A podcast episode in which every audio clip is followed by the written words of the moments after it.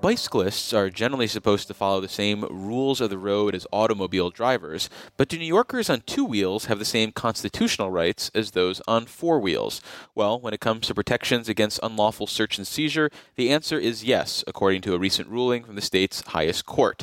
For more on the issue, we're joined by Daniel Lambright, senior counsel for criminal justice litigation at the New York Civil Liberties Union, which wrote a brief arguing that constitutional rights for a car driver extend to a bike rider. Welcome back to the show, Daniel. Thanks for having me. Well, let's start our conversation by going back in history to 2014 when law enforcement in Queens pulled over a young bicyclist after allegedly spotting something bulky in the bike rider's pants. An eventual search produced a gun, and the bike rider was sentenced to two years in prison. From your perspective, what was constitutionally problematic uh, about that search? Well, what was constitutionally problematic was that all, the officer did not have reasonable suspicion that the bike rider, Mr. Rodriguez, was engaged in a crime. If Mr. Rodriguez were driving in a car, it would be clear that the officer would need reasonable suspicion of criminal wrongdoing in order to stop him.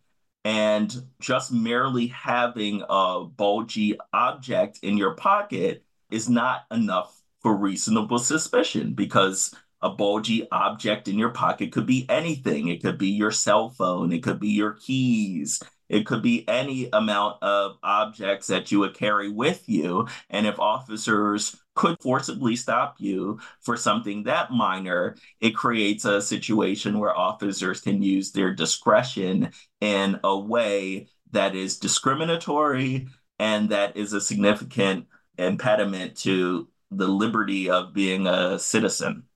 So, is the problem that, like you pointed out, uh, a bulky bulge in a person's pants could be anything, or is the problem that for a vehicle driver, if you're driving a car, for example, the police, if they're off to the side of the road, can't even see your pockets to begin with?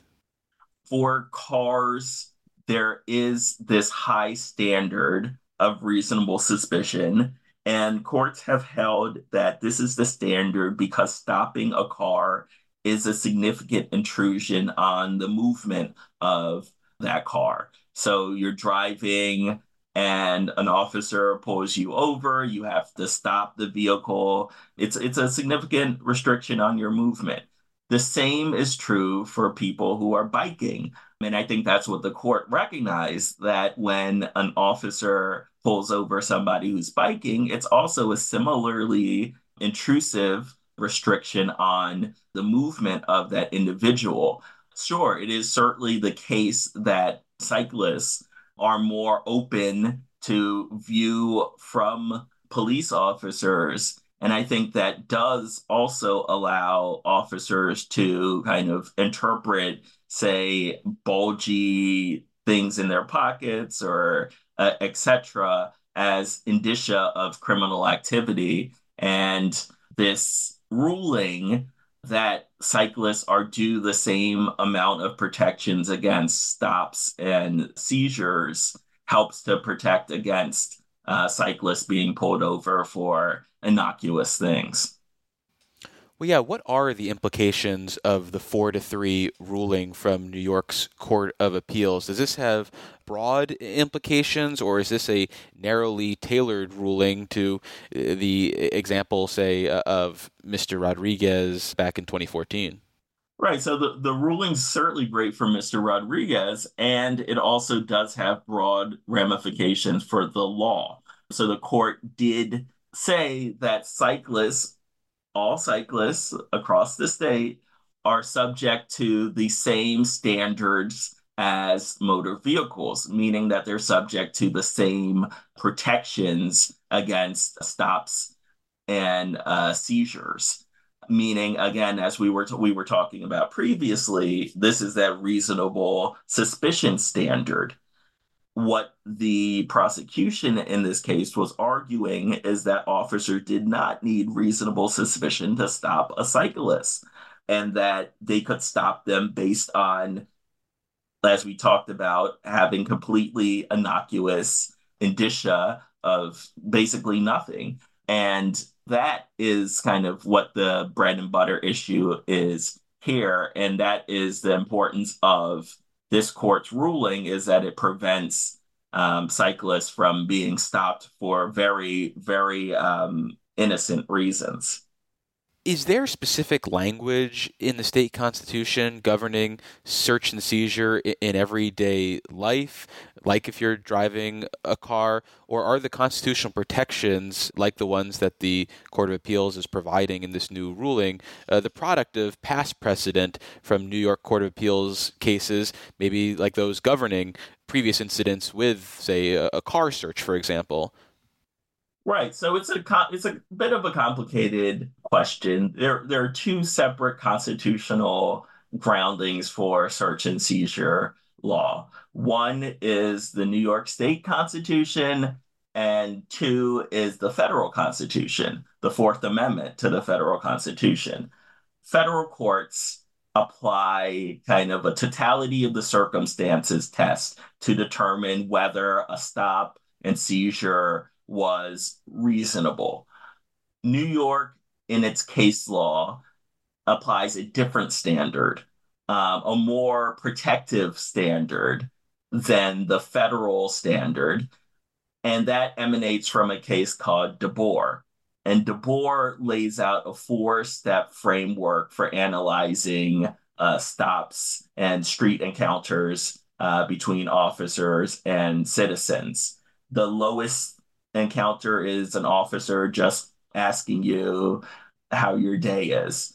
The next lowest uh, encounter is an officer asking, you know, more pointed questions. Then at the third level, the De Bour level three is when a seizure occurs. And that's when officers have to have what's called reasonable suspicion. And then four is an arrest where officers have to have probable cause of an arrest.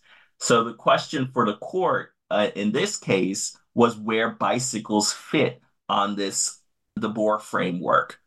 Is the stop of a bicyclist a level two stop, or does it fall in level three? And the court determined that it falls within level three and requires a reasonable suspicion. Well, I want to talk more about the implications of this ruling, but first, let me reintroduce you for listeners just joining us. This is the Capitol Press Room, and we're speaking with Daniel Lambright, uh, Senior Counsel for Criminal Justice Litigation at the New York Civil Liberties Union. So, do the rights of a, a, bicyclist, as defined in this ruling, extend to, say, someone walking on a sidewalk or maybe riding uh, an e scooter in New York City? Or is this ruling tailored specifically to, to bicyclists? I think it's mostly tailored to cyclists and I think that the court will have to determine the exact parameters and if it if it applies to a skateboarder, if it applies to someone on a scooter, if it applies to someone on an e-bike. I think the court has laid out a framework for how it would adjudicate those matters in the future. Um, however, it did not reach those matters because what was squarely presented in the case was someone on a bicycle. I think that um, there was a lot of discussion about where you know all these various modes of transportation fit uh, into the framework, but ultimately the case before the court was a cyclist. So, a bulge, as described in this case, could be a very nondescript object, but in some cases, law enforcement, say, are trained to recognize, say, a gun holster on someone's hip or in their coat. If someone had seen something like that, if law enforcement had uh, detected maybe a holstered weapon, would that have represented a good enough cause to begin some level of search? Well, I think now that's going to be an open question with with um, the Supreme Court's ruling on on Bruen and and that uh, allowing for much more concealed uh, ca- carry and open carry of guns um, in in public spaces. I think the court is going to have to look at a court would have to look at if the officer had a reasonable belief that the individual was armed, did not have a per did not have a lawful permit to carry the gun um, in a uh, uh, in the manner that uh, he or she was carrying um, it. And you know, it, it was it would be an easier question, obviously, in the previous regime where very few people had guns in New York. But as New York has to grapple with the court's decision in Bruen, um, it's going to be a tougher question for the courts. So, does this ruling make New Yorkers less safe by limiting the ability of law enforcement to go after deadly weapons? Because Mr. Rodriguez did have uh, a gun, so should law enforcement have these tools? Are we erring too far on the side of uh, the rights of the individual here? No, constitutional policing is um, is very much in line with public safety. There's no trade offs. You can constitutionally police, and you can keep the communities safe. So all the officer would really have to do in this circumstance is just follow him until he observed a violation of the motor vehicle of, of the VTL and then pull him over and do a constitutional stop. That was complete that's called just good policing. However, what you can't do is just stop somebody over a stereotype without any basis. And and let's be clear, public safety is one thing to uh, be concerned about, but also the racial dynamics of stops is another thing to be concerned about. And we know from loads of of evidence that when officers have discretion to stop people for for very broad reasons they use it in a discriminatory manner against Black people, against people of color, particularly against Black men. And those have significant impacts on those uh, populations who are stopped. Stops are dehumanizing, stops have psychological trauma. Um, and and and that all has to be weighed and when we're thinking about kind of safe notions of safety and notions of security. Well, would the constitutional questions be different in this case, specifically if the NYPD didn't have its track record on stop and frisk, specifically as it pertains to disproportionately stopping people of color? I don't think the constitutional issue would be different, but it is kind of, I think that when courts review issues around stop and frisk, they have to be cognizant of race. They cannot uh, uh, just view kind of issues in a silo. They have to know that when that their decisions on issues of stop and frisk have consequences for many Black and Brown communities across the state. Well, unfortunately, we're going to have to leave it there. We've been speaking with Daniel Lambright, the senior counsel for criminal justice litigation at the New York Civil Liberties Union. Daniel, thank you so much for making the time. Thank you for having me.